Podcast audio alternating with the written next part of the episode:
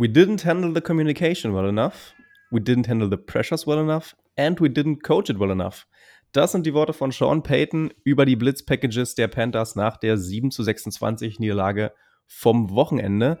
Für alle, die des Englischen nicht so mächtig sind, die Kernaussage ist, eigentlich haben wir nichts auf die Reihe bekommen gegen den Blitz der Panthers. Darüber gilt es heute zu sprechen. Das mache ich natürlich nicht alleine, ich habe fantastische Unterstützung. Wie immer in der Overtime dabei ist Phil. Guten Tag oder eher guten Abend. Und normalerweise an der Stelle wäre jetzt Bene, aber der ist heute leider verhindert. Deswegen haben wir fantastische Unterstützung aus dem Warm-Up. Und zwar Julian ist bei uns. Ja, es freut mich, dass ich hier sein darf. Ist, glaube ich, soweit ich weiß, mein erstes Mal in der Overtime. So ist es. Wir hatten gerade einen kurzen Probelauf, mussten ihn aber leider abbrechen aufgrund der. Ich wollte gerade sagen, wenn wir die 5 Versuche, die wir heute schon genutzt haben, nicht erzählen, dann ist es ja, dann ist jetzt dein erstes Mal. Dann ist es das erste Mal. Bevor wir zum Spiel der Saints gegen die Panthers kommen, ganz kurzes News-Update. Ja, zu den Roster-Moves. Linebacker Winton McManus und Cornerback Jordan Miller wurden gewaved. Austin Ryder, der Center, und Defensive End Jalen Holmes wurden in den Practice-Squad gesigned. Das ganz normale Tamtam nach dem Spieltag, nichts Großartiges. Und eine News, die zumindest als wir die erste Aufnahme gestartet hatten, noch brandheiß war, im wahrsten Sinne des Wortes. Es gab einen Brand auf dem Dach des Superdome. Wir haben uns erstmal wahnsinnig große Sorgen gemacht, aber ich habe dann gerade mal reingeguckt, die Löscharbeiten sind wohl so gut wie beendet, Feuer ist unter Kontrolle und es ist nur ein sehr kleiner Teil des Dachs. Auf einschlägigen Newsseiten kann man da Bilder von sehen, sollte aber zumindest nach meiner Laieneinschätzung das Spiel in Woche 4 nicht groß beeinträchtigen. Hoffen wir einfach mal das Beste. So sieht's aus. Ich war zwar kurz geschockt, hatte kurz ein bisschen Angst, aber es scheint alles unter Kontrolle zu sein, das ist das Wichtigste. Also lass uns doch mal zum besagten Spiel kommen. Zum Spiel, ja, da haben wir wahnsinnig Freude jetzt dran, dieses tolle Spiel zu bereden. Wir starten mal direkt rein mit dem ersten Drive, auch wenn wir heute nicht so ganz bei unserem Drive-by-Drive-Schema bleiben. Aber der erste Drive, 5 Plays, über, ich glaube, knapp 70 Yards müssten es gewesen sein. Und da waren wahnsinnig große Coverage-Busts drin. Julian, sag mal was zur Defense in diesem ersten Drive oder generell zur Defense vom Spieltag. Also, es war wirklich ein sehr, sehr kalter Start, gerade wenn man es mit der letzten Woche abgleicht gegen die Packers. Also das war wirklich so ein absoluter Gegensatz zu dem, wie es letzte Woche war. Also das sah überhaupt nicht gut aus. Und zwar haben die Panthers, ähnlichen Namen interessanterweise, deswegen hoffentlich wirklich kein zweites Mal mehr. Die haben wirklich super gestartet, also da war nichts dran auszusetzen. Die Saints Defense war ein bisschen wie von der Rolle, also Darnold auf dem ersten Drive, 3 von 3, 72 Yards, ein Touchdown. Innerhalb von 4 Plays sind die, glaube ich, oder 5 Plays, weiß nicht genau, in die Endzone gekommen. Und hierbei auch nochmal, um auf den Touchdown einzugehen, das war wirklich ein ganz einfacher Fehler. Und zwar war das Konzept bei diesem Play von den Panthers eigentlich relativ simpel. Das war sozusagen so 2 parallele Routen mit sehr, sehr einfachen Reads für Darnold. Und zwar, es war, glaube ich, ein Rollout, wenn ich mich nicht täusche, von Darnold. Einen Tight End hat er gehabt, der eine Flat Route gelaufen ist, also wirklich nur so eine Line of Scrimmage entlang. Und einer der Receiver, ich glaube, Zylstra war es. Danke, Eric, dass du es mir in der vorherigen Aufnahme gesagt hast. Der ist so eine tiefere Shallow Cross gelaufen. Also parallel zu dieser Flat Route vom Tight End. Und der Read ist sehr, sehr simpel. Darnold kann entweder auf den Tight End werfen, wenn der frei ist, oder auf den Receiver, wenn er frei ist. Es ist sozusagen so ein High-Low. In dem Fall sind, soweit ich weiß, alle Defense-Spieler in der Area von den beiden Spielern auf den Tight End gelaufen, so dass Zylstra eigentlich komplett offen war und wirklich nach dem Catch nur noch 6 Yards vor sich hatte zur Endzone und dann einfach reinlaufen konnte für einen Touchdown. Und wirklich, das sah in der Wiederholung, es sah so schmerzhaft aus, weil du hast gesehen, wie beide Receiver so parallel zueinander standen und wirklich, ich glaube, 3 Defensive Backs und ein Linebacker auf den Tight End drauf rennen und Zylstra komplett offen ist. der größte Fehler dürfte bei Malcolm Jenkins gelegen haben, da er derjenige ist, der ja tief in der Zone war und es komplett falsch gelesen hat. Der ist mit den anderen Defensive Backs runter zum Tight End und dadurch war der Receiver wide open und ist einfach, hat den Ball bekommen. Einfacher Read für Darnold in dem Fall, hat er wirklich super gelesen. Touchdown Panthers und 7-0 und ja, extrem kalter Start für die Saints, muss man leider sagen an der Stelle. Hm. Du hattest gerade Sam Darnold angesprochen, der einen super ersten Drive hingelegt hat. Um mal Darnolds Leistung kurz runterzubrechen, 26 von 38 Pässe angebracht für 305 Yards, 2 Touchdowns, 1 Interception. Ich fand, wenn Darnold Zeit hatte und gut in der Pocket stand, hat er einen absolut soliden Job gemacht. Ich fand aber, sobald er ein bisschen unter Pressure war, hat er doch das ein oder andere Mal gezeigt, dass er ein bisschen nervös geworden ist. Kommen wir später zu bei der Interception, die ganz furchtbar anzuschauen war. Und da waren auch 1, 2 Incompletions dabei, die gut hätten intercepted werden können. Also ich fand, Sam Darnold mit Zeit wahnsinnig guten Job gemacht, das Game toll gemanagt. Mit Druck fand ich die Leistung von ihm gar nicht so überragend, aber hat halt gereicht in dem Spiel. Ich würde den ersten Drive an der Stelle dann mal ad acta legen, außer Phil hat da noch was zu sagen. Ich glaube, die Diskussion um die Coaches, die kommen später dann nochmal, die wir vorhin im ersten Take geführt haben, die wollten wir aber ein bisschen später machen.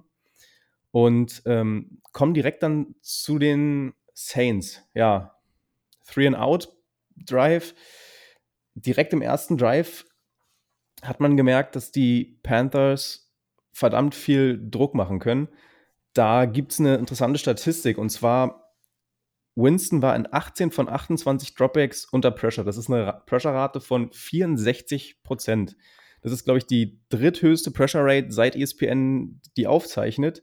Und Winston ist das in der Form nicht gewohnt gewesen. Und für die Pressure habe ich 2 Beispiele. Eines zum Beispiel in genau diesem Drive. Das zweite Play insgesamt ist für die Saints. Winston an der Center. 7 Spieler an der Line of Scrimmage, blocken alle nach links. Und Trotman shiftet von links so rüber nach rechts und verpasst dann Tackle ganz, ganz brutal an Haason Reddick, der ihn einfach überläuft. Ganz, ganz furchtbares Blocking und der dann Winston einfach umrennt. Phil sieht aus, als ob er da was zu sagen hätte. Nee? Okay, scheinbar nicht. Also doch, ich kann was kurz dazu sagen. Tackling allgemein war einfach nicht gut diese Woche. Also da war einfach, das war jetzt auch keine Coaches-Schuld oder keine Player-Schuld, sondern einfach Tackling war diese Woche ein bisschen undiszipliniert, bisschen einfach schlechter als letzte Woche. Das war nicht ganz so gut. Ja, und gerade wenn es dann so wehtut, ne? Also an sich war das Play ja gut durchdacht. Und wenn Trotman den Block da richtig setzt, hat Winston auch deutlich mehr Zeit.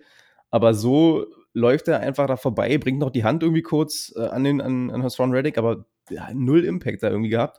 Und dann war das dann der erste Sack direkt im zweiten Play. Und ich habe dann noch ein zweites Play mal rausgesucht. Das ist dann zwar erst im dritten Viertel. Das kann ich dann nachher nochmal ansprechen. Aber allgemein, Druck war ein Riesenthema. Und da will ich nochmal direkt zurück zu dir, Phil. Stopp, ganz kurz, ihr habt mich gerade eben nicht aufgehalten, als ich Scheiße erzählt habe. Ich habe von Tackling gesprochen. Ich meinte Blocking. Könntet ihr mich das nächste Mal...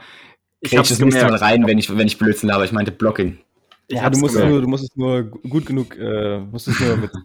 genug Überzeugung sagen. Es klang sehr überzeugend. Aber ja, klar. Wie auch immer, diese Pressure. Du als Quarterback müsstest es wahrscheinlich am besten wissen. Wenn du die ganze Zeit unter Druck bist und eigentlich nie Zeit für irgendeinen Play hast, ist das nachhaltig, auf gut Deutsch, scheiße fürs Spiel. Ja, also ist kacke. Erstens, es nimmt die Option im Playbook. Also im Playbook, du kannst halt fast nichts mehr spielen. Zweitens, du hast halt irgendwann auch keine Lust mehr, also das ist ganz klar. Also wenn du ständig aufs Maul kriegst, macht es irgendwann keinen Spaß mehr. Und wenn dann auch nichts funktioniert, steigt das Frustpotenzial halt auch exponentiell schnell an. Von daher ist super ungünstig, so viel Druck zu haben. Hm. Ja, ich fand dann, dazu kommen wir dann auch nochmal Richtung Ende der ersten Halbzeit, bei Winston merkt man dann halt relativ schnell, wenn es irgendwie nicht läuft, dann ist der so motiviert, dass er es irgendwie erzwingen will, was dann aber manchmal gar nicht so gut ist. Nichtsdestotrotz, in dem ersten Drive, 3-and-out, zack, weg. Die Panthers können da auch nichts draus machen. Im nächsten Drive gehen auch relativ schnell vom Feld. Und ja, im zweiten Drive hast du das gleiche Problem. Du kommst irgendwie nicht rein. Du gehst teilweise Yards rückwärts. Dann gab es im ganzen Spiel auch echt sinnlose Penalties, irgendwelche False Starts, zweimal hintereinander oder so. Also das Spiel war von Anfang an nicht gut. So, und dann schmeißt du in den ersten beiden Drives den Ball einfach wieder weg und so gibst du den Panthers halt Kraft, langsam immer mehr das Spiel zu übernehmen. Dann hast du halt so einen 9 Minuten Drive von den Panthers, Ende des ersten Viertels, die dir dann zur 10-0 Führung kicken. Da aber muss man sagen, Goal-Line-Stand war stark. Generell, so sehr wir die Passing-Defense kritisieren können, fand ich, die Rushing-Defense hat mal wieder einen sehr soliden Job gemacht. Wenn ich mir angucke, Christian McCaffrey, 24 Carries, nur 72 Yards, das sind im Average 3 Yards. Das ist absolut solide, also Rushing-Defense können die Saints noch immer sehr, sehr gut. Da will Phil wieder was zu sagen. Ja, eigentlich nur kurz. Ich muss auch sagen, unsere D-Line war diese Woche auch vollkommen okay. Wir werden später mal zu kommen bei unserem Defensive Man of the Match. Aber allgemein Rushing-Verteidigung und D-Line waren gut. Also wir haben auch Darnold ordentlich gepressured. Es war halt hinten raus, beziehungsweise im Feld der DBs war es halt eher sehr mau. Und das hat man auch gemerkt. Da ging auch viel beim Passspiel dann. Konnte Darnold auch öfter, wenn er Pressure hat, auch mal die kurzen Reads nehmen. Ich glaube, jetzt wäre ein ganz guter Punkt, mal über Verletzungen und Coaches zu sprechen. Ein Punkt, Eric? Ja, Julian? Interessante Statistik dazu, zur Secondary nochmal. Ich glaube, Robbie Anderson und DJ Moore waren es. Die hatten eine Average Separation Yardage gegenüber den Saints-Defendern von nur 1,3, glaube ich. Und 1,6 jeweils. Also einer von den beiden 1,3, der andere 1,6. Was über den gesamten Spieltag hinweg, glaube ich, einer der niedrigsten Werte war. Also die Saints-Defender, die waren schon nah dran, aber wenn es halt um die Genauigkeit des Passers ging oder um die Catch-Fähigkeit des Receivers, also von Moore oder Anderson, dann hat es einfach nicht ausgereicht und das wäre halt mit einem Lattimore oder mit einem CJ Gardner-Johnson vielleicht ein bisschen anders gelaufen, weil die sind dann nochmal dazu da, um eben diesen Abstand von 1,3 Yards bei einem Pass dann halt irgendwie trotzdem aufzuhalten. Aber nur interessante Statistik nebenbei, die sich dabei ergeben hat noch. Ja, gehe ich drauf ein. Ich mag Statistiken, aber solche Statistiken sind halt am Ende wertlos, wenn die Writers ja dann ihre Catches machen. Als Separation, ja, ich hast du nie gesagt, aber ich will es nochmal für alle festhalten. Es ist schön, tolle individuelle Stats zu haben oder schöne Einzelstats zu haben, aber wenn halt am Ende das Endprodukt kacke ist, dann nützt dir auch nichts, wenn du wenig Separation hattest und die nah bei dir hattest, wenn du den Ball trotzdem nicht weggeschlagen hast oder intercepted hast. Und ich weiß nicht, viele beide individuell als Yards hatten, müssten aber beide relativ viel gehabt haben. Vor allem wegen... Ich glaube, keiner hat über 100 Yards gehabt, wenn ich mich nicht täusche, soweit ich weiß. DJ Moore hatte 8 Receptions für knapp 80 Yards, genau. Ein Touchdown. McCaffrey, Robbie Anderson hatte 3 Receptions für 38 Yards. Ich glaube, diese Statistik mit der Separation ist gerade für die Psyche sehr gut, dass du sagen kannst, ey, eigentlich habe ich individuell gar nicht so ein schlechtes Spiel gemacht. Er hat es gerade schon angesprochen. Mit Sean Lattimore fehlt ein fast 100 Millionen Mann auf Cornerback. Das hatte sicherlich einen Impact. Was vielleicht auch einen Impact hatte, ist die Abwesenheit von 8 Coaches. Da hatten wir vorhin schon eine Diskussion. Meine persönliche Meinung, oder fang erst mal, Phil, sag mal was zu den... Okay, ja. Ich gebe dann auf deine Meinung nochmal ein, mein Freund. Also, was ich sage ist, du brauchst Profis am Werk. Es ist zwar schön, wenn du die Coaches hast, auch per Zoom-Meeting oder sowas, aber es geht nichts darüber, mit deinem Coach vorm Game Day nochmal ein Walkthrough zu machen und den in Person zu haben, dass er genau gucken kann, dass er dir 1:1 sagen kann, okay, schau her, der bewegt seine Beine so, der bewegt seine Füße so, stell dich drauf ein. Über Zoom Taktik, X's und O's auf dem Brett kann jeder von denen. Das diskutiere ich gar nicht. Die sind Vollprofis, die können das. Aber diese individuelle Vorbereitung auch auf individuelle Spieler, auf einen DJ Moore, auf einen Sam Darnold, da hat man halt gemerkt, dass die Coaches gefehlt haben und, wo wir Saints eigentlich auch ganz ordentlich sind, ganz ordentlich, nicht gut, ganz ordentlich nur, bei Adjustments machen im Game, über das Game.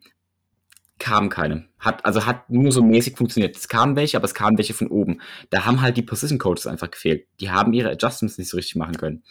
Da hat einfach, also es haben so ein paar kleine Zahnräder gefehlt. Weil an sich, fand ich, waren wir auch diese Woche, bis auf unsere O-Line, keine Totalkatastrophe. Aber es hat halt irgendwie dann doch nicht ineinander geklickt, so wie gegen die Packers. Okay, ich gebe dir den Punkt, dass das einen Impact hat auf den Ablauf, auf die Routinen und so. Jetzt kommt mein großes Aber. Du hattest mit Sean Payton denjenigen auf dem Feld, der die Offensive Plays callt. Du hattest mit Dennis Allen den auf dem Feld, der die Defensive Plays callt. Du spielst gegen jemanden aus deiner eigenen Division, den du in- und auswendig kennst. Und klar, am Ende fehlen 8 Coaches, aber die allerwichtigsten sind da. Und den Gameplan, den du über die Woche erarbeitest, der muss fürs Wochenende stehen, egal ob die 8 Coaches da sind oder nicht. Und wie gesagt, die Playcaller stehen auf dem Feld. Du bist Vollprofi, sonst wärst du nicht in der NFL. Und ich finde es zu einfach zu sagen, es haben 8 Coaches gefehlt, Sean Lattimore hat gefehlt, geschenkt. Ich finde, es ist ein Teil des Problems, aber nicht das Problem selbst. Und deswegen finde ich es viel zu einfach zu sagen, es lag an den 8 Coaches. Und wenn du keine Punkte zur Halbzeit aufs Board bringst und dich im ersten Drive so vernaschen lässt, dann liegt es meiner Meinung nach nicht nur an den Coaches. Also wenn ich die Gründe der Niederlage, Julian, ich hoffe, ich nehme dir jetzt nicht zu sehr das Wort weg, aber wenn ich niederbrechen würde, ich würde sagen 25% Coaches, 25% Ausfälle, 25% gutes Blitz-Packages der Panthers, die wirklich gut gemacht waren, plus schlechte O-Line und 25% Gameplan der Panthers, der uns einfach überlegen war. Aber für mich macht das schon einen großen Impact, dass so viele Spieler gefehlt haben, gerade auch unsere Keyspieler plus die Coaches, wenn du da halt ein paar Rookies hast, die sind zwar gut oder auch ein paar Anfänger, die nicht viel Spieltime haben, die sind zwar gut, aber da fehlt halt wirklich dann auch der Coach, der zu Sean Payton hingeht und sagt, okay, Sean, hör zu, die rennen folgendes immer und immer wieder, das klappt, wir müssen das und das Adjustment machen. Ich bin kein Headcoach, ich kenne es nur aus der Quarterback-Position. Ich brauche meinen individuellen Offensive Coordinator, der auf mich zugeht. Wir haben keine extra Coaches bei uns, weil wir haben nicht 300 Coaches da rumlaufen. Aber es macht es enorm leicht, wenn du jemanden hast, mit dem du alles durchsprechen kannst, auch als QB, und dann die O-Line nebendran sitzt und die auch ihren Part durchsprechen können mit ihrem individuellen Coach. Und wenn da halt einfach 8 Leute fehlen, dann ist das einfach stressiger und nicht so gut. Okay, dann Gegenfrage. Ihr hattet, glaube ich, vorhin bei dem ersten Touchdown hat Julian, glaube ich, gesagt, Malcolm Jenkins hat den größeren Fehler da gemacht. Ist das richtig? Ich kann es nicht 100% bestätigen, dass es er war, aber es sah für mich in der Wiederholung, die ich im Spiel gesehen hatte, so aus, als wäre es Malcolm Jenkins gewesen, der da deutlich aus dem Backfield halt auf den Titan zustimmt. Dann nehme ich mir den einfach mal raus. Der ist kein Rookie. Der ist auch kein Sophomore oder so. Der ist Vollprofi. Wenn du das bei dem Adibo oder so, hätte ich gesagt, okay, ja, dem fehlte das Coaching so. Aber du hattest auch die schon lange dabei sind, die teilweise absolute Fehler gemacht haben. Und gerade auch, wenn du Richtung O-Line gehst, also zum Beispiel bei dem Play, was ich nachher noch ansprechen möchte, Andrus Peat ist auch kein Nasebohrer. So, und all diese Leute haben Fehler gemacht, die ich für mich nicht auf die Coaches schieben kann. Ich glaube, wir drehen uns jetzt auch hier im Kreis langsam, aber das ist mein Punkt so. Wie gesagt, bei Jenkins, keine Ahnung, müsste ich mir das Play nochmal genau angucken. Ich weiß nicht, wer einen Fehler gemacht hat, aber alles kann man nicht auf die Coaches schieben, aber meines Erachtens hat das einen riesen Impact gemacht. Gerade wenn man sich anschaut, die Panthers, wir haben die Panthers im letzten Jahr 2-mal geschlagen. Jetzt sind die Panthers ein besseres Team, keine Frage. Aber wenn alle fit gewesen wären, plus alle Coaches da, bin ich persönlich der festen Überzeugung, dass wir besser gespielt hätten und sie vermutlich sogar geschlagen hätten. Das ist meine Meinung. Ich denke, dass nicht so viel gefehlt hat, dass man sagen kann, okay, die Panthers waren uns einfach so überlegen. Und vielleicht, wenn die O-Line einen besseren Tag gehabt hätte. Wobei bei der O-Line, ich habe keine Ahnung, woran es lag. Ja. Da fragt man sich, woran hat es gelegen? wenn Phil hier schon anfing mit seiner prozentualen Berechnung, für mich waren es knapp 33% Gameplan der Panthers, der einfach fantastisch war, 33% Defense und die restlichen 33% Rest. Aber ich beende die Diskussion an der Stelle einfach mal, weil wir uns sonst hier zu lange im Kreis drehen, und kommen zurück zum Spiel. Die ersten 3 Plays, die ersten 3 Drives von den Saints, alles Punts. Da komme ich dann persönlich mal zu einem der Besseren an dem Tag. Blake Gillikin, 6 Punts insgesamt gehabt im Spiel, 49 Yards Average, 60 Yards, der längste Punt. Ich fand generell Special Teams in allen Bereichen ein fantastisches Spiel gemacht. Kommen wir nachher nochmal zu. Ich glaube, einer von euch hatte Gillikin sogar als Man of the Match oder. Ich hatte ihn als, ja, er ist ja kein offensiver Spieler, tendenziell, das ist Special Teams, aber da wollen wir darüber später reden, also ich meine, an sich zu seiner Leistung, ey, Blake Gillikin macht seinen Job super bisher, also ey, das ist, hätte ich mir besser nicht erwünschen können. Das ist, der gefühlt macht das sogar besser als Thomas Morse letztes Jahr. Bei Morse, man hat bei ihm gemerkt, dass er noch wirklich viel Luft unter den Ball bekommt, aber halt nicht mehr so weit, ne? Und Blake Gillikin macht das mindestens genauso gut, wenn nicht sogar besser. Punkt. Fertig. Bin ich komplett bei dir. Zu Thomas Morse, kurz ein bisschen Boulevard. Er hat jetzt bei Instagram ein Bild gepostet. Er hat für seine Workouts noch gold-schwarz-weiße Schuhe, die er benutzt, und meinte jetzt, ob ihm jemand einen Schuhladen in New York empfehlen kann, der ihm grün-schwarz oder grüne Sneaker besorgen kann, damit er nicht seine Saints-Trainingsschuhe mal beim Jets-Training anziehen muss. Sympathischer Kerl, muss man sagen. Absolut. Haben auch ganz viele kommentiert von wegen, ach nee, lass, Black and Gold steht hier, ist okay. Da war noch so ein Touchdown von den Panthers, den ich jetzt aus zeitlichen Gründen einfach absägen möchte. Da war noch ein Penalty gegen Peyton Turner irgendwie, Neutral Zone Infraction, wo ich der Meinung bin, dass sein Gegenspieler zuerst flincht, aber drauf geschissen. Bevor wir jetzt hier durchrasen, die erste Interception von Winston vielleicht noch. Genau, da wollte ich jetzt hin, okay. Weil die ist direkt nach dem Touchdown gewesen. Ja, wenn du so stürmisch bist, dann kannst du dir direkt analysieren. Sturm und Drang, ich sag's dir. Also gibt nicht so viel zu analysieren, war einfach Kacke. Also war darfst du nicht werfen. Also ist halt so Superman-Syndrom wieder gewesen.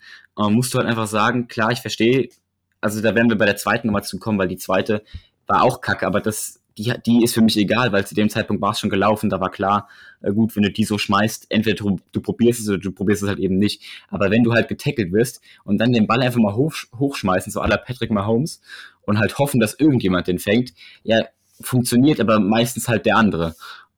Dementsprechend war einfach eine super blöde Idee, hätte er was anderes machen sollen, von mir aus den Ball zu Boden, aus dem Feld raus oder sich sacken lassen, weil so eine Interception ist halt nochmal ein Genickbruch.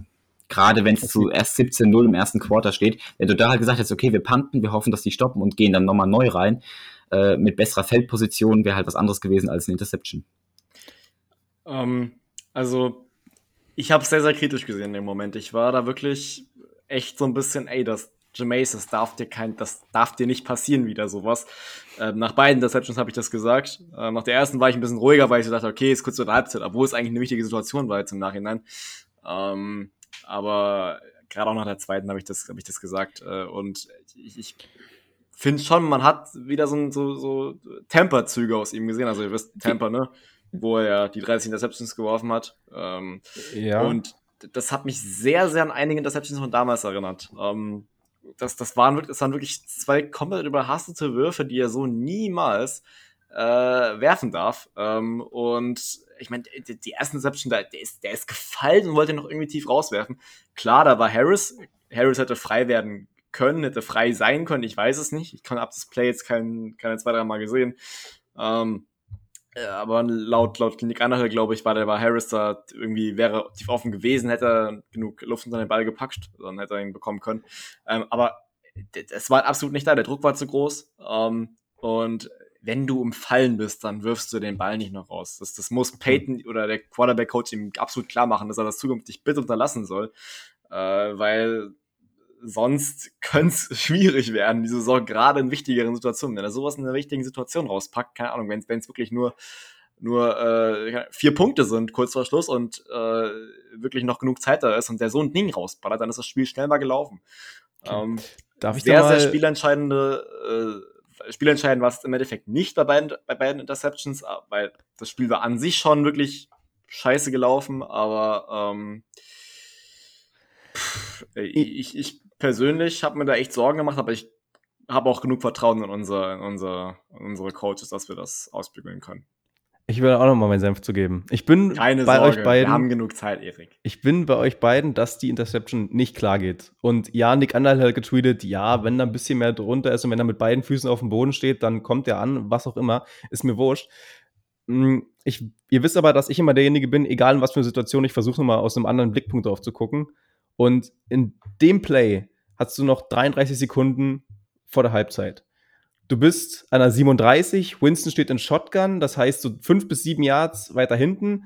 dann steht er so an der 42. Ich habe das jetzt plan nicht genau, aber er steht an der 42. Die Pressure war so krass, dass davon auszugehen war, dass er gesackt wird, wenn er den Ball nicht los wird. Wenn er gesackt wird, ist er, weiß ich nicht, nochmal, ist er so an der 42 bis 45. Für ein Field Goal ist dann fast 60 Yards. So, da ist nur mal eine Frage. Die Alternative wäre gewesen, dass er sich sacken lässt, dann hättest du punten müssen. Weil für einen vierten Versuch bei 4. und 17 wirst du nicht gehen.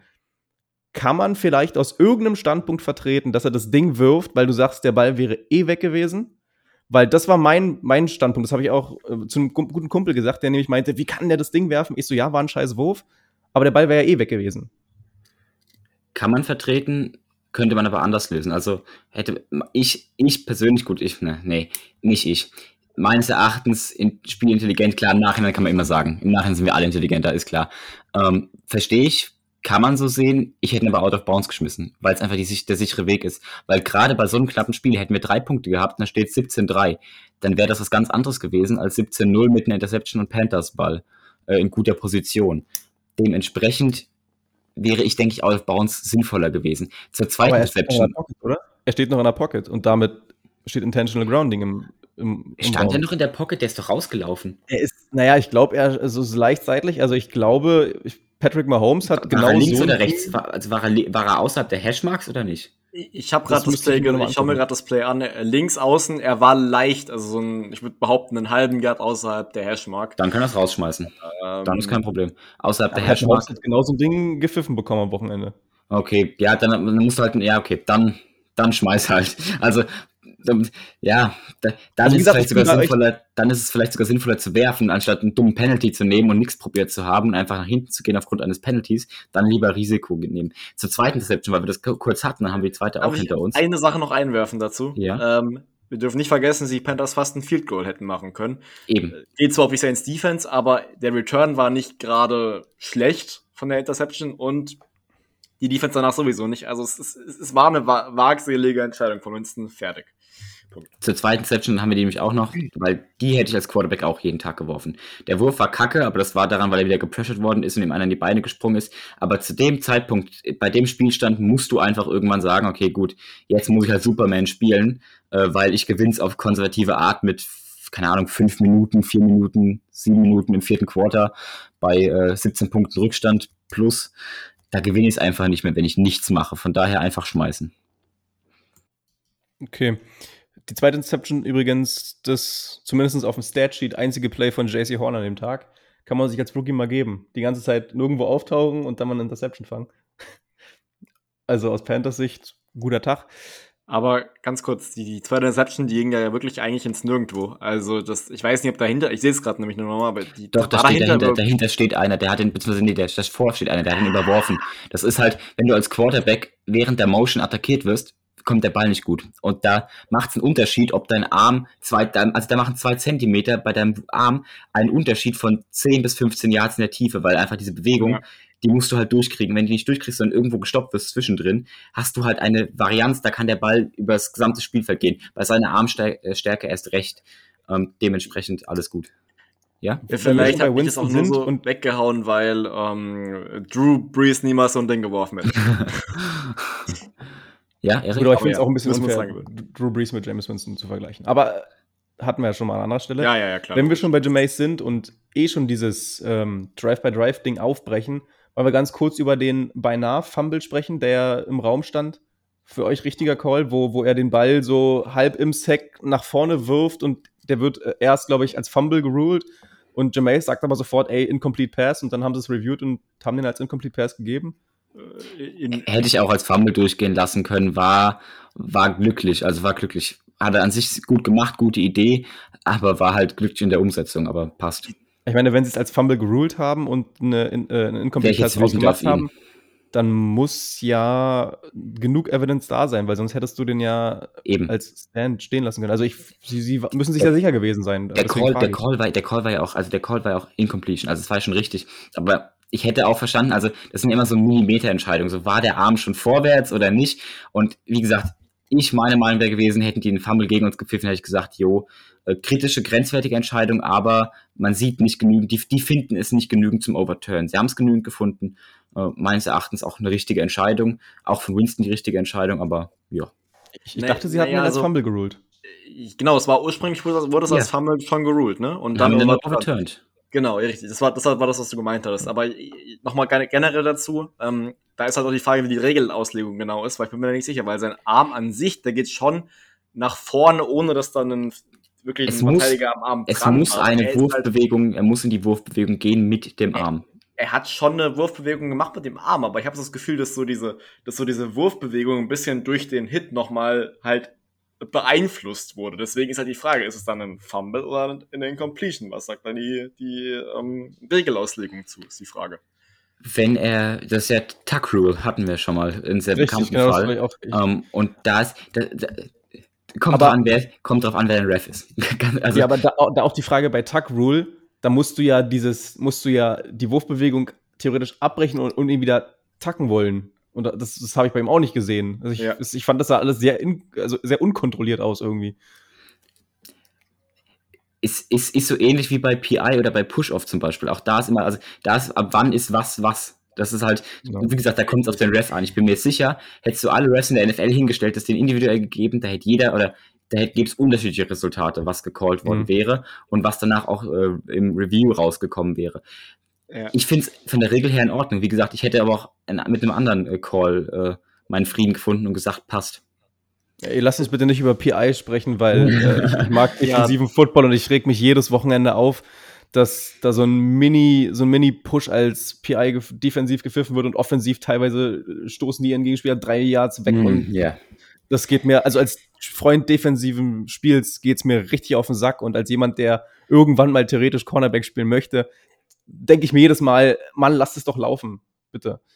Ja, dass die eine ähnliche Diskussion hatten Jules und ich letzte Woche in der Warm-Up zu dem Pack, zu Spiel für die Packers, wo wir kurz über den nicht gegebenen Pusher bei den Cowboys gegen die Bucs kurz geredet hatten.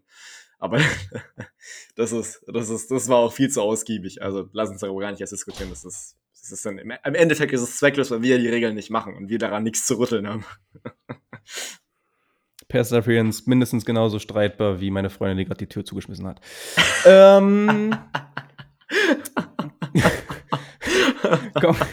Komm mal raus an der Stelle. Zur zweiten Halbzeit ein bisschen früher. Da kriegen wir den Ball und normalerweise müsste man ja sagen, mit den Adjustments jetzt aus der Halbzeit kommen, direkt scoren, wäre super geil. Aber du gehst da wieder mit 3 Plays raus. Und das war bei mir so der Moment, in dem ich gesagt habe, boah, heute wird ganz schön enge. Umso geiler war es dann, dass danach das Field Goal geblockt wurde.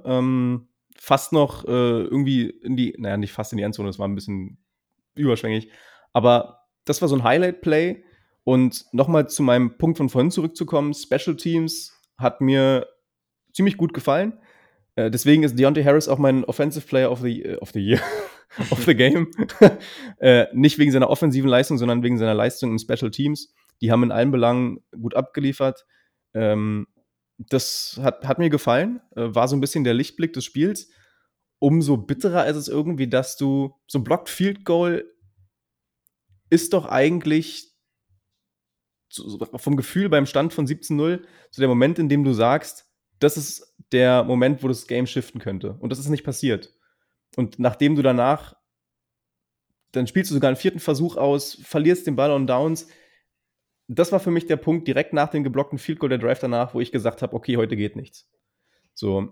Und da habe ich nochmal einen Play von Winston. Ich weiß nicht, Julian, du hast gerade so ausgesehen, als ob du was dazu sagen willst. Nee, ich habe mir gerade nur nochmal das Block Field Goal angeschaut. Aber es war schön gemacht. Ja. Carl Granderson kriegt den Arm da hoch, Zach Bourne, ich glaube, das war das einzige Zach Bourne-Highlight in dem Spiel. Den konntest du sonst auch gut in die Tonne kloppen. Auch dazu nochmal, das war ein tödliches Matchup bei den Receiving Downs von McCaffrey mit Zach Bourne. Das war ein Horror mit anzusehen. Gerade in der ersten Halbzeit, das war ganz, ganz, ganz schlimm. Deswegen, ich glaube, für sein Selbstbewusstsein gut, dass er da nochmal eine gute Aktion hatte. Ja, und das liegt auch daran, dass Zach Bourne auch auf dem College ja nie als wirklich klarer Linebacker bekannt war, sondern auch eher als Edge-Rusher teilweise. Also muss einen nicht wundern, dass es nicht funktioniert. Ich weiß auch nicht, wer da auf die Idee gekommen ist, den auf einem Matchup mit McCaffrey zu schicken. Ist nicht die schlauste Variante. Ja, wahrscheinlich einer von den 8 Coaches, hätte er da nicht dabei war, hätte das wahrscheinlich anders gemacht, ne, Phil? So. Ey, das ist zu geil, ey. Das ist zu geil. Ja, einer von den 8 hätte es anders gemacht, deswegen haben wir verloren. Punkt. Wie gesagt, nach dem Block Field Goal, dann irgendwann Turnover on Downs. Da gab es auch eine Situation, da viertes Down, jetzt muss ich mal ganz kurz, ich habe das Play sogar offen hier bei Next Gen Stats, genau. 4. und 5, 20 Personnel hast du da und die Panthers deuten den Blitz an, wie sie das ganze Spiel über schon gemacht haben.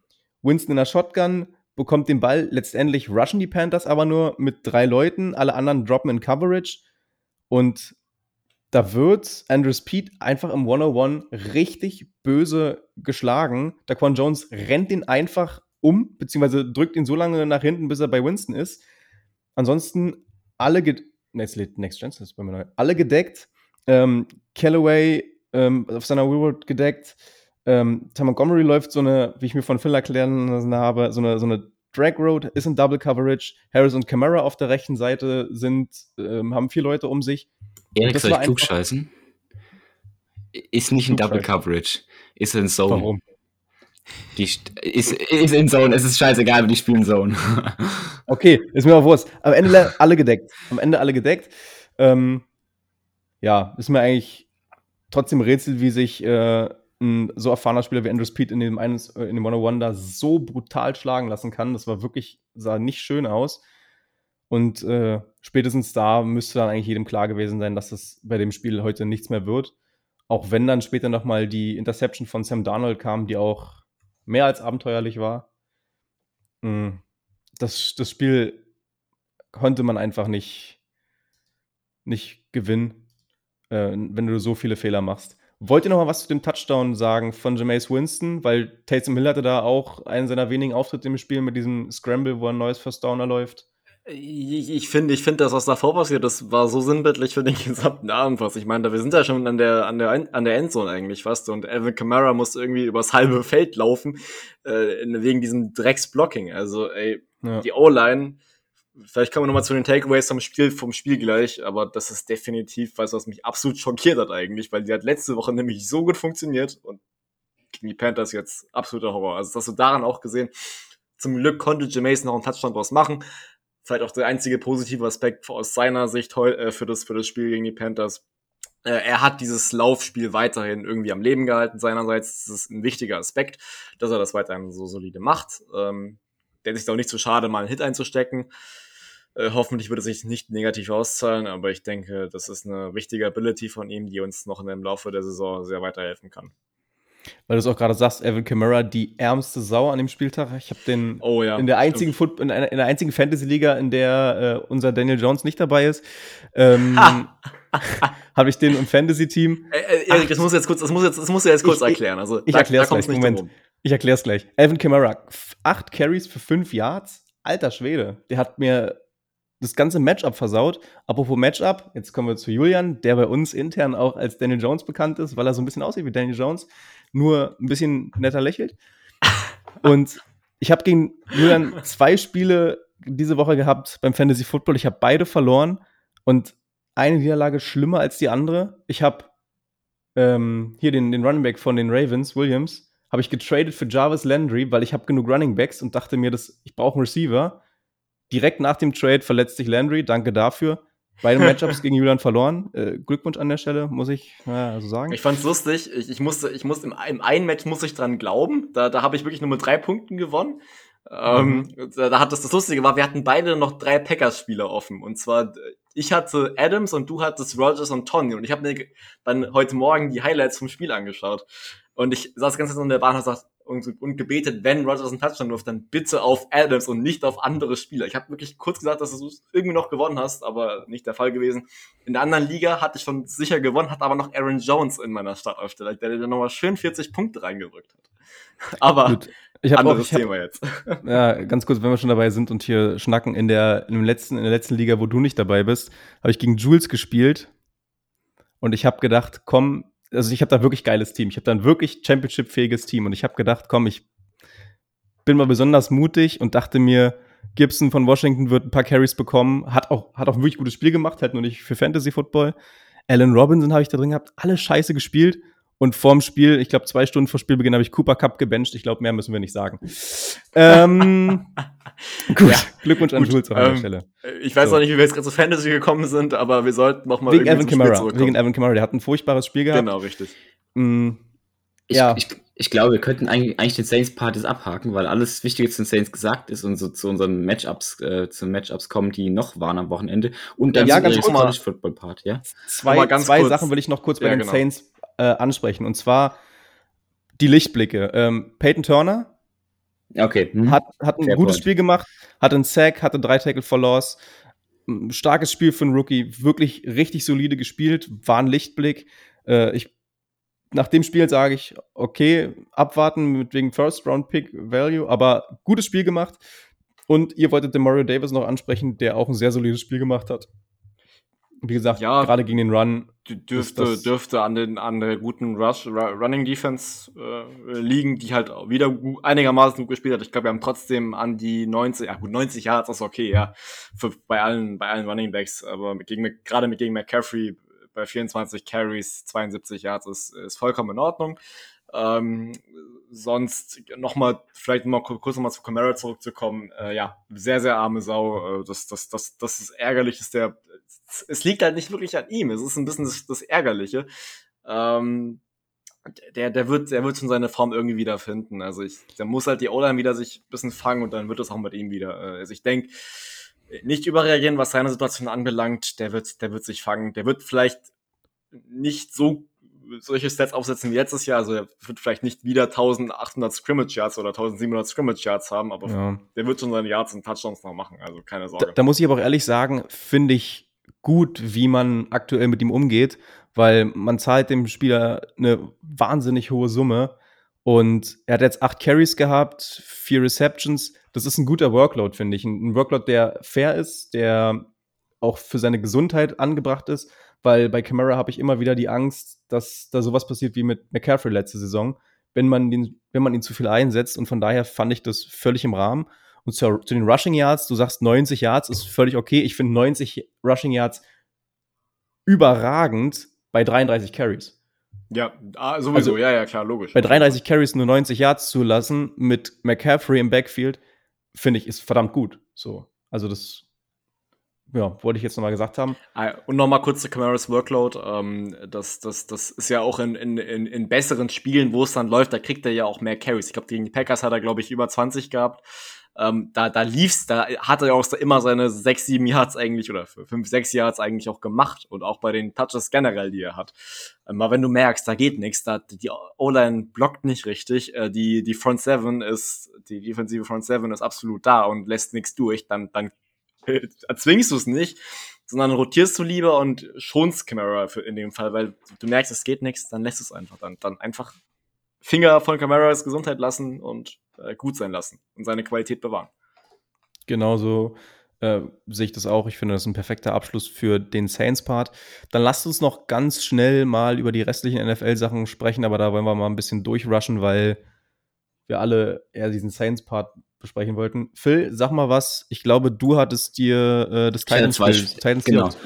Titans und Raiders komme ich gleich zu, aber das machen wir schnell. Also, Titans spielen super interessant. Wer das sehen will, gerne mal in der Wiederholung anschauen. Wer es noch sehen kann, bei NFL Game Pass 40 Minuten oder dann die Highlights. Tatsächlich gut geschnittene Highlights, muss man fairerweise jetzt mal als Credit geben. Passiert auch nicht allzu oft. Also, Lage der Nation. Ende. Phil, ganz kurz. Ich will die Podcast-Folge nicht unnötig in Länge ziehen, aber es muss kurz angesprochen werden. Die Highlights von den NFL-Cuttern, das ist der absolute Horror geworden. Das war letzte Saison wirklich, glaube ich, wirklich so gut. Das war immer 12, 13 Minuten und nicht anders. Jetzt diese Saison ist es auf einmal irgendwie Thursday Night 18 Minuten, Sonntagsspiele 12, was völlig in Ordnung ist und dann irgendwie wieder teilweise nur 10 Minuten. Ich verstehe es nicht. Also die sollen sich mal festlegen, weil ich weiß nicht, das mag mega pingelig klingen, aber ich bin zeitlich morgens nicht so variabel. Wenn ich dann 18-Minuten-Highlights sehe, wo dann irgendwie für jedes Play nochmal die Wiederholung gezeigt wird, das brauche ich nicht sehen. Tut mir leid, kleiner Rant am Rande der Folge. Das muss es sein, es tut mir leid. Alles gut. Stand Ende des Second Quarters war 9-24 für die Seahawks. Theoretisch das Game eigentlich gelaufen. Im dritten Quarter ein bisschen ergebnislos, holen die Titans aber immerhin auf durch einen Touchdown durch Derrick Henry. Und dann ist Ausgangslage fürs vierte Quarter 16-30, beziehungsweise dann zu 30, nachdem die Seahawks nach 2 Minuten im vierten Quarter den letzten Touchdown, sondern die letzten Punkte für ihr Spiel auflegen. Und dann drehen Titans Offense und Titans Defense komplett am Rad und schaffen es noch 2 Touchdowns innerhalb der letzten 12 Minuten aufzulegen. Beide über Derrick Henry, der das Game beendet hat mit, haltet euch fest, 35 Carries auf 182 Yards und 3 Touchdowns, also monstermäßig über die Defense gesteppt der Seahawks. Da ging gar nichts und durch die Luft waren die Seahawks auch eher schlecht wieder in der Defense und haben 347 Yards zugelassen, von denen Julio Jones einfach 128 gefangen hat. Offensiv sind die Seahawks gut, wäre auch ein Post diese Woche bei Hooded Analytics erschienen, beziehungsweise war inhaltlich fertig, aber nach der desolaten Leistung der Defense halte ich den immer noch ein bisschen zurück über unsere Seahawks und mal sehen, wie die sich nächste Woche schlagen. Das zweite Spiel, das mir gut gefallen hat, weil wir das letzte Woche hatten in den Power-Rankings, ich hatte die Raiders, ich bin immer noch ein Zweifler an den Raiders, aber sie haben es geschafft, die Seahawks jetzt zu besiegen, 26-17, relativ unspektakulär. Die Steelers zu besiegen, nicht die Seahawks. Ja, oder hast du Steelers gesagt? Ja, keine Ahnung, Steelers. AFC North. Falls du dich korrigiert hast, tut mir leid. Das war gut, was mein Gehirn wahrgenommen hat. Henry Ruggs hier im Monsterspiel gemacht mit 5 Receptions auf 113 Yards in einem Touchdown. Also der hatte mal so ein Breakaway-Game. Allgemein, Raiders scheinen tatsächlich relativ legit zu sein. Wir haben die im Power-Ranking, so viel kann ich glaube ich schon mal spoilern, wir haben sie etwas angehoben. Wenn die weiterhin so spielen, absoluter Kandidat für die Top 10. Und vielleicht sieht man in nächster Zeit bei Hooded Analytics einen Post zu Derek Carr, wenn der jetzt nicht nächste Woche komplett einbricht. Weil was der macht in den letzten paar Wochen, letzten 2 Wochen im Vergleich zur Vorsaison, ist sehr, sehr interessant anzuschauen. Das wäre mein Take.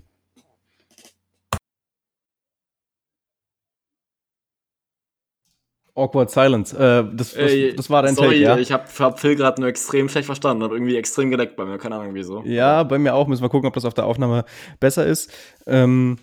Ich weiß nicht, habt ihr sonst noch ein Spiel, was ihr besprechen wollt? Ja, wollte noch kurz über das Bucs-Spiel da gegen die Falcons reden. Genau, dann Division. Do it. Ich würde mich kurz halten, weil das Spiel war nicht so besonders. Es war erwartet am Ende doch klarer Sieg der Bucs.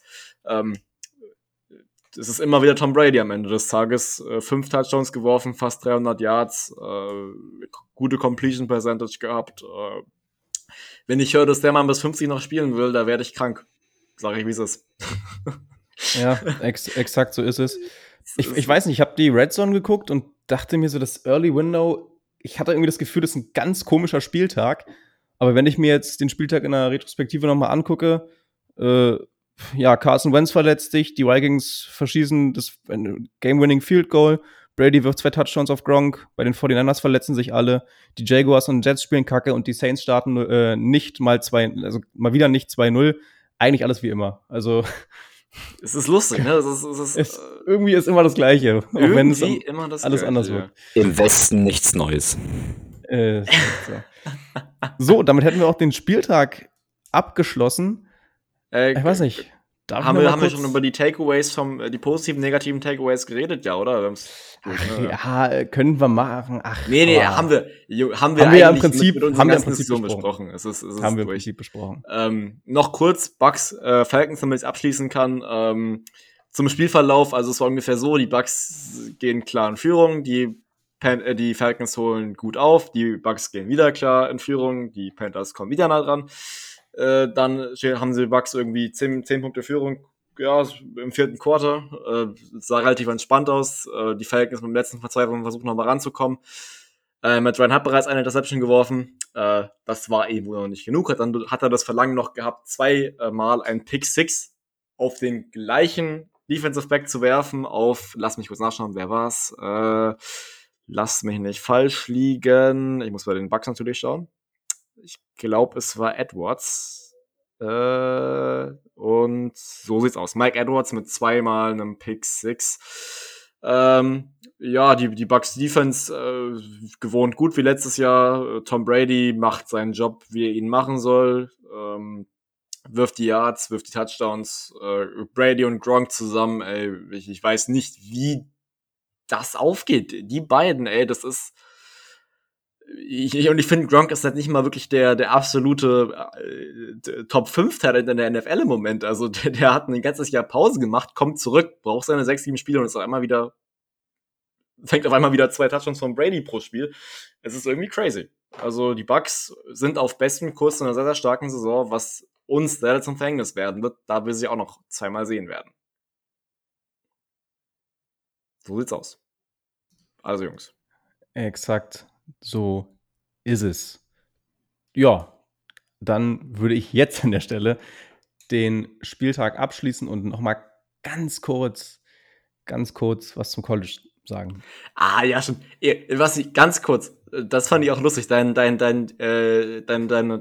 Dokument zur Folge besteht so 50% aus Sachen zum Saints-Spiel und aus 50% zu Sachen zum College. Also macht euch auf eine gute Zeit jetzt gefasst. Also Erik, ich lasse dir jeden Freiraum, du wirst Spaß haben, ich weiß. Ich habe leider dieses Jahr noch kein College-Football geschaut, aber ich werde es auf jeden Fall machen müssen wahrscheinlich. Es ist gar nicht so viel, wie es auf dem Skript draufsteht. Das erste ist eigentlich nur Ergebnis-Dropping, weil ein Haufen interessante Spiele dieses Wochenende waren. Oh, Alter, warte mal, ich habe hier gerade... Leute, oh, ey, ich habe hier ESPN, ESPN parallel offen und habe die Kopfhörer auf und habe die relativ laut, damit ich euch ordentlich verstehe und wundere mich gerade, weil auf einmal irgendein College-Trailer losgeht auf ESPN, weil die irgendwie immer einfach irgendwelche Videos anmachen. Ja, ja. Habe ich mich gerade erschrocken. Das ist immer verwirrt. So bei den Webseiten, ja, das ist extrem richtig, nervig. Richtig verwirrt gerade, sorry. So, ein bisschen Ergebnis-Dropping. Also, Arizona State an 19 gerankt hat am Wochenende gegen BYU an 23 gerankt gespielt. BYU 27-17 gewonnen. Dann sehr sehenswert aufgrund der Fans. Penn State gewinnt zu Hause gegen Auburn mit 28-20. Whiteout bei Penn State, dieses Stadion mit 100.000 Leuten, alle in weiß. Guckt euch das an, das ist so geil. Es ist wirklich jedes Mal Gänsehaut. Das ist Penn State.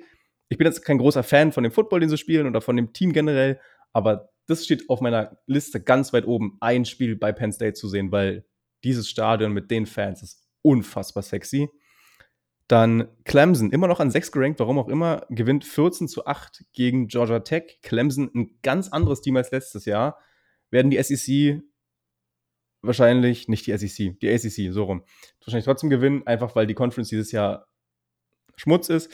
Das war jetzt gemein, aber ist leider so. Ja, haben sich irgendwie durchgewurschtelt gegen Georgia Tech. Dann im Nachbarschaftsduell West Virginia gegen Virginia Tech gewinnt West Virginia überraschend mit 27-21. Virginia Tech fliegt aus den Rankings. West Virginia freut sich.